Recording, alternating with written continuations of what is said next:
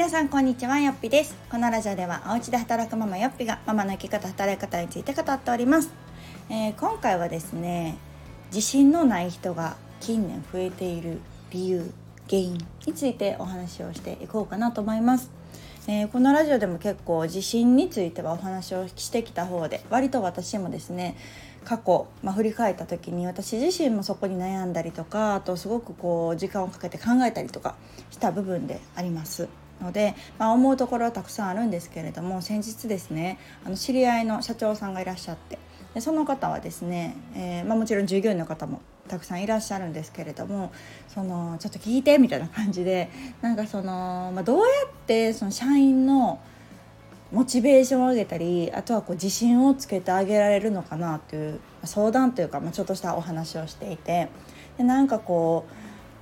うん面談とかね通して話を聞いていてもとにかく自信がないっていう子が多いと。こうって言ってももうみんな20代30代とかですよ。の女性が多かったりするんですけどやっぱ自信がないって言っていて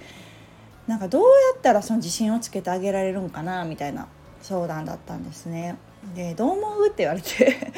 でもなんか難しいというかなんかこう私も学生を相手にねあの仕事してたりするとまあ多いですよ。やっぱり自信がないっていう子。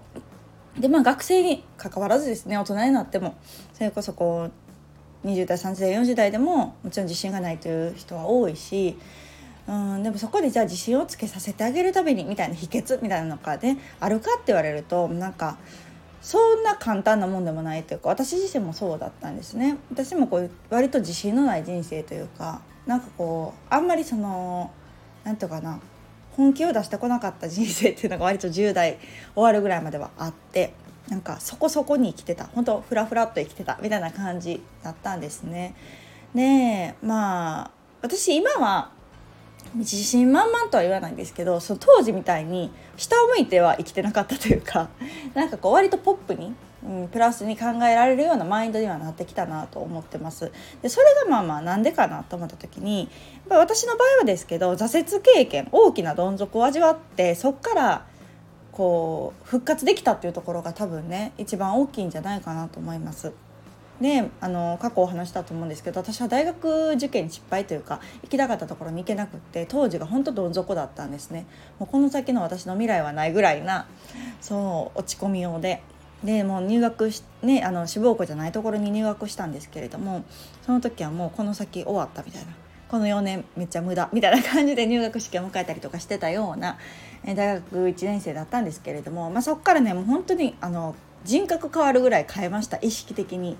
あの時間の使い方も変えたし付き合う人も変えたし自分の心持ちも変えましたね。それまでいかにこう自分が何ていうかできないマインドになってやってなかったかっていうのに気づいたんですね。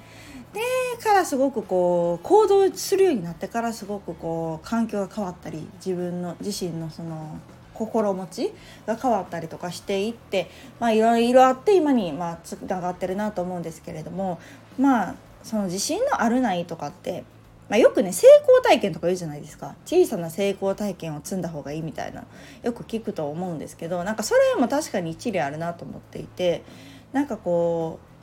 ううまくいかないことがあったとしても大丈夫って思えるかどうかって結構大事かなと思うんですね。でその根拠のない自信をまず持つっていうところととりあえずやってみるっていうところとでもしうまくいかなくても、まあ、でもなんとかなるって思うっていうこの結構サイクルなんじゃないかなと思っててその行動しない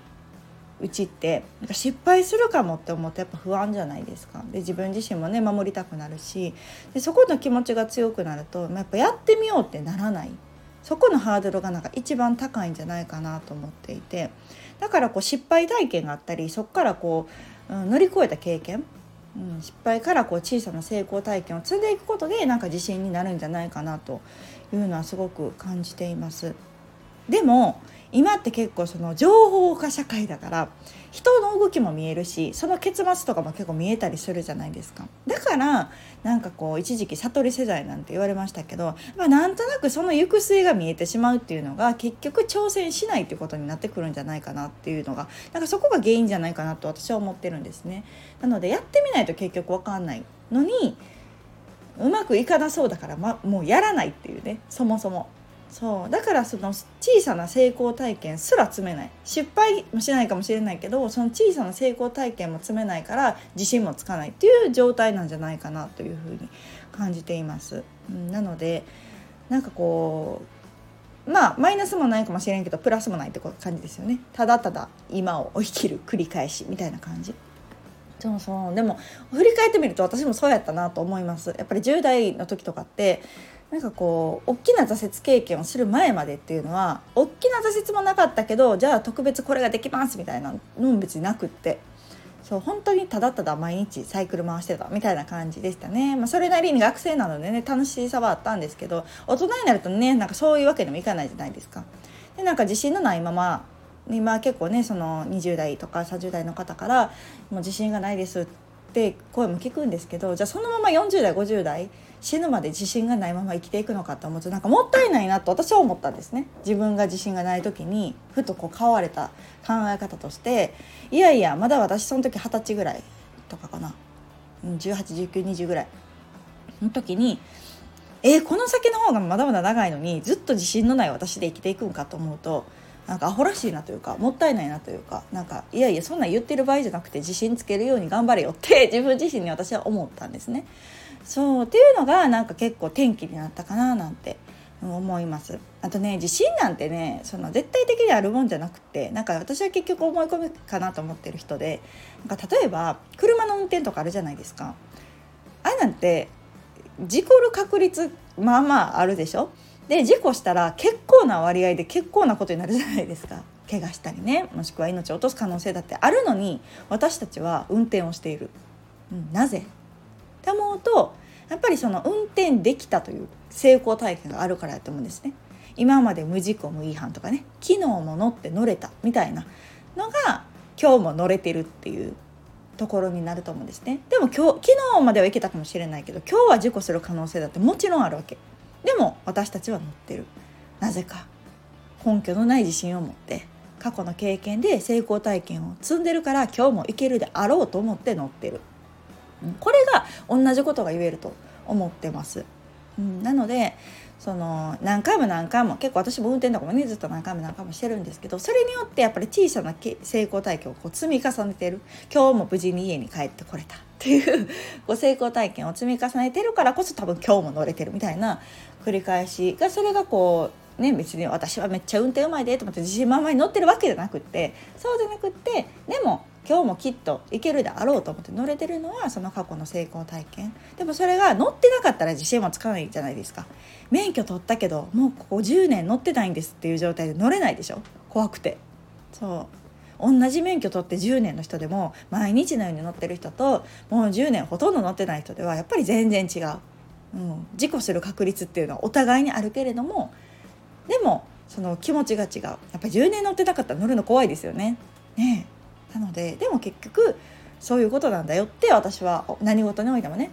考えるのでそう思うとねちょっとこうじゃあもう日々ちょっとずつでもやってみようかな。ちょっと今日運転してみようかなみたいな感じでなんかやりたいことっていうのをやっていくっていうのがそういう小さな成功体験を積むことでなんかできるかもできるかもって思うんじゃないかなと思いました。結構私は今スノーマンが好きで見てるんですけどバク転とかもねすごいんですよ皆さん。アクロバットでも頭から落ちる確率ありますよもちろん。そうあるけどでもあの佐久間くんとかねほんとすごくってめちゃめちゃぴょぴょぴょぴょ飛んでるけどやっぱりそれはそれなりに準備もしてるでしょうし今まで過去バク転をずっと飛んでるっていうその小さな成功体験がやっぱりある。からいざ本番でもね生放送でも飛べてるっていうのがすごいなと思うしなんか目黒君とかはこの間私ライブ DVD を買ってみたらねバク転してたんですよ普段そんなしてないんですけどでしてたらなんか過去にねその頭から落ちたりとかってトラウマとかがあってできない時期もあったけどでも毎日毎日じゃないな毎日は言い過ぎだけどこうコツコツやってたんですって練習を。でこのライブの本番でバク転とかしててなんかすごいなと思いました。ね、もちろん怖いこともたくさんあるしまあね、その怪我とかにつながることっていうのはもっともっと怖いと思うんですけど、まあ、私たちの挑戦ってそんなね大怪我することってまあまあそんなないじゃないですか。やったらやっぱりやった方が得だと思うしそうだから結局ねやらない人が増えてる分ちょっとでもやる方がねやっぱ得なんですよね。うん、なんかそのうまくいく確率が上がるというか周りがやらない人の分母がね減ってるわけなのでやってる人ほど。なんかちょっと際立つなんか社会になってきたなとか時代になってきたなってすごく、うんうん、思いますね。なのでやった方が得うまくいくかどうかっていうよりもやるだけでそのかなり少数派に、うん、なれるんじゃないかなと思うのでなんか自信がないって言ってる場にはまずやるっていうところですかね。やるだけで本当にちょっと勝ち組につながるというか、うん、自分の思い描いてる通りになったらそれがまたね小さい成功体験になるしそれこそ子供とか見ててもなんかエンドレスに滑り台滑ってたりするじゃないですか。初めはねすごい怖がってたり手つないでみたいなね感じだったのになんか1歳2歳になってくるともう勝手にね階段登って勝手にビュンビュンビュンビュン高いところもどんどん挑戦して滑ってたりするのはあ低いとこ滑れた。でもうちょっと高いとこ行けるかも。あ今日今回一人で滑れた。みたいなその小さな成功体験をね自分で勝手にどんどんどんどん積んでいってると思うんですね。で行けたからもっと高いとこ行こうとか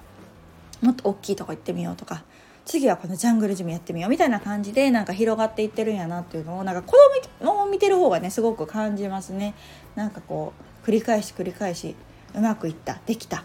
やりたいことができたじゃあこれやってみようみたいな感じで次々挑戦する力がついてきてるなと思うのでやっぱりこう声かけとしてあえてかけるとするとそのやってみようと思えるような声かけを周りがねできることとしたらなんかやるできること唯一ぐらいかなと思いますね。なんかこうまずやらないっていう人が増えてるからやってみようって思う声かけできるんじゃないみたいな「えこれできてたや」とか。っていうその声かけっていうのがもしかしたらその社長さんとかねチームまとめるマネージャーとかの仕事ついてる方にとってはなんか部下とか下についてる人のモチベーションを上げるためにはなんかそこをついてあげる、うん、っていうのがすごく大事なんじゃないかなと思いました。ちょっとやってみようって思ってもらえるような声かけがやるのは自分なのでね。やっぱやってあげることはできないので。本人たちがやってうまくいってそしたら勝手に多分ね成功体験を積んで自信をつけていくんじゃないかななんてちょっとこのお話から感じましたので、ね、なかなか自信をつけるって難しいしつけてあげることはできないのでね本人がつけていくしかないんですけれども、まあ、そのステップとしてねできることとしてはやっぱりまあ周りは関係ないし自分がやるかやらないか。やるだけでかなりの少数派になれるっていうところを思うとねちょっとなんかやる気になるんじゃないかなと思いますので今日はこんなお話をさせていただきました。ではまた次回お楽しみに。さよなら。